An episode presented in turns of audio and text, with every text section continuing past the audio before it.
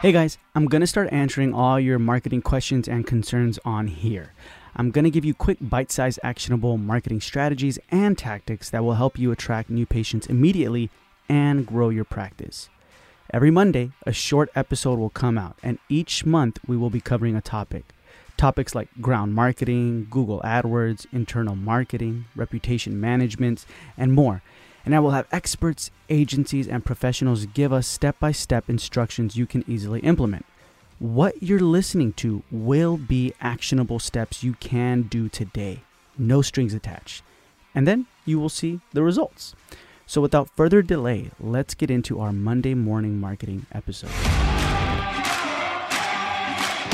Hey, Xana, so talk to us about Google Ads. How can we utilize this, or what advice, suggestions, or methods can you give us that will actually attract new patients through our Google Ads efforts? Oh, there's so much good information in that question you just asked. That's loaded. So, there's a lot of things that make Google Ads successful. And let me hit on just like a couple of really important tips. One of the first ones is be very wary about using Google's own artificial intelligence that they're trying to make it look really easy so anybody can do their own Google Ads. Because if you are using Google's own artificial intelligence platform, you are potentially wasting a lot of money on clicks that are not valuable for you. And you don't have as much control over reaching the proper target audience. And besides that, Google's going to actually, you're going to spend a lot more of your money and get a lot less for it. So when we do Google Ads for people, there's a couple of things that we do to make sure that they are hitting that success versus what they've been trying to do on their own. One is, and this seems so obvious, you got to make sure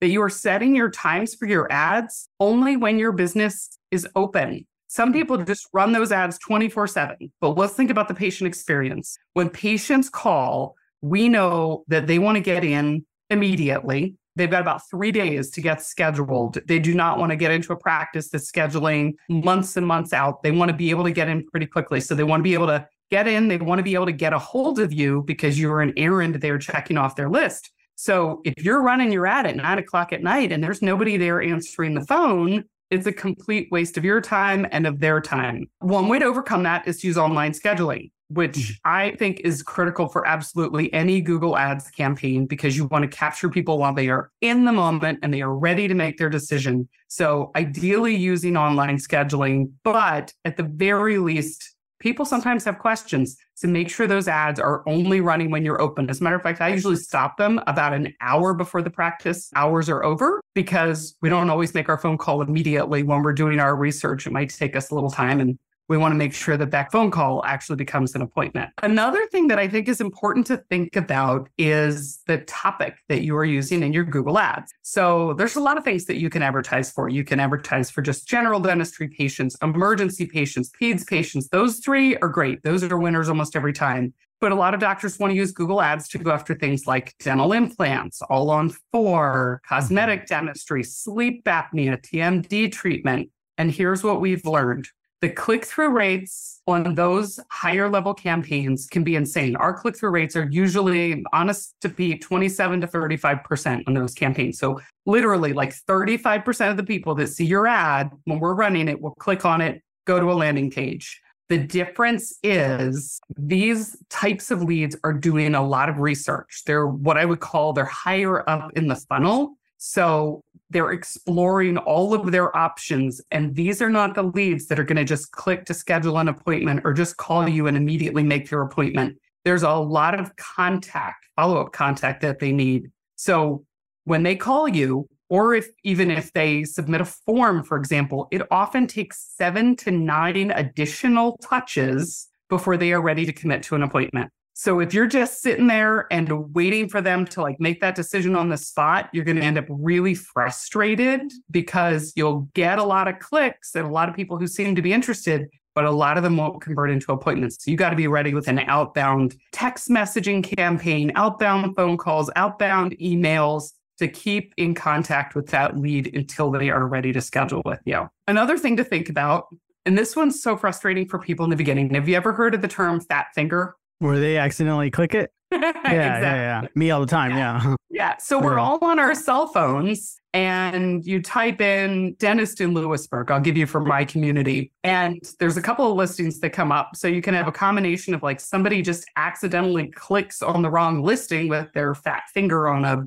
small cell phone, and then it's a wrong number phone call. And the teams kind of can say, oh, I'm getting a lot of wrong number phone calls. Well, there's still people who are looking for a dentist. So it's still an opportunity to convert them into an appointment. But one way to help overcome that is to actually upload a list of all the competitors in your area as negative keywords before you launch your campaign. And here's why. So if I typed in dentist in Lewisburg, the area that I'm in, Google is going to be doing, we've got exact match and then kind of some broad match keywords in there. So it would bring up anybody for an ad that had the words dentist and Lewisburg in it. If I'm a dental practice named Lewisburg Dentistry, the odds are very, very good that my Google ad is going to appear at the top and people are going to think that's what they're clicking on. And it's basically just going to be a waste of their money. So we want to eliminate as many fat finger phone calls as possible. So uploading that list of competition helps maximize your budget right out of the gate. You mentioned before we started talking about budget, like what's the right budget for people to put for this. The budget is, I generally say it's a minimum of a thousand dollars to be able to do it properly. And if your thousand dollars only gets you one mile or a thousand dollars gets you 10 miles, depending on the area that you're living in, the real key is about your impression share. So do you know what impression share is? No. Okay. So anytime somebody would be searching dentist in Lewisburg, it's the percentage of time that your Google ad is going to show up in their search results based on how many dollars you have available. So if your budget is say $500 a month and you're averaging $15 a click, you might miss out on an awful lot of traffic simply because your budget has already been spent for the day. Mm-hmm. And so you might have a very small impression share. So there might be 100 searches for it in a day, but you might only be getting 5% impression share because the cost per click is so high or your market area is so wide. It's a lot better instead of necessarily just going with budget, it's more about setting up the parameters of the campaign to make sure that you are maximizing your impression share. You want to be able to make sure that your Google ad is showing up a minimum of 80%, 90% of the time when somebody is doing a search. Otherwise, they're clicking on your competitor's ad. Okay. Okay. Interesting. So, more budget, better. But if we don't have the more budget, what do we do? We just hone in, or what are you thinking? So, yes, you can limit the hours when your campaign is running. For example, uh, I've seen practices where we'll only run it, say, Monday, Tuesday, Wednesday, and we'll front load that at the beginning of the week because we know those people want to get in quickly. So, we want to make sure that we're not running an ad on a Friday where they're not going to be able to get in until Tuesday or Wednesday the next week. So, you can kind of compress your budget that way. You can limit the size of the market area that you're in. Instead of that 10 mile radius, you can say, I'm, I'm just going to make sure I'm capturing everybody in a one mile radius, or I'm going to pick a particular zip code that's important to me. Maybe everybody in your immediate area knows you. So we want to go outside of that area and just target a certain zip code. So there's a couple of different things that you can do to really maximize that budget. The thing that I always keep in mind with budget, and I tell everybody this right out of the gate, is that it's always going to go up this is a bidding situation. I teasingly say Google clearly does not have enough money, this trillion dollar organization. So they're going to make it harder and harder for your ads to appear until you spend more money per time that somebody clicks on your ad, which means that you will not get as many clicks for the same amount of money over time. So what might start out as a thousand dollar budget might have to be fifteen hundred dollars the next year or two thousand dollars the year after that. It's not growing quite that quickly, but just know that sometimes you're you're going to probably have to end up spending more money to get the same amount of traffic over time just because those ad costs are going to go up. There's kind of a trend lately. Have people been talking to you about these sponsored listings up at the top? Yeah, yeah. Where it's a is there a green check mark I want to say or something like that or Yes. So yeah. these listings, the thing that's really different about these listings, before anybody could buy a Google ad and set up a campaign. I, I mean, I could be the guy down the street, I could be somebody in China, it doesn't matter. Anyone could set up a campaign. These sponsored listings, Google is making you go through this deep verification process. You have to give them uh, not just prove that you're in your physical location, they need to see your actual credentials. Like they need to get your, I forget exactly what it is, if they need your diploma or your license number or something, but they need actual proof that you are a licensed practitioner and they're not doing it in every market. The area that we're in is rural enough. They aren't doing those sponsored listings yet. They're still just kind of testing it in some of the more major markets. But the thing with these sponsored listings that's really kind of interesting is instead of saying, I have, you know, a budget of a thousand dollars and I'm trying to get as many clicks as I can at an average cost of five dollars a click, you're paying for performance. So they're charging you per phone call. It is hmm. their call tracking line that is used. And so when someone clicks on that ad and calls, it's running roughly around $100 per phone call for an appointment, which cost per lead, that's actually not terrible, mm-hmm. but you got to have a team who's ready to take the phone calls and are able to convert those leads into good appointments. So I still kind of see those in like the testing phase where people are figuring out if they're worth it or not. Are the, the searchers actually going to respond to those or not?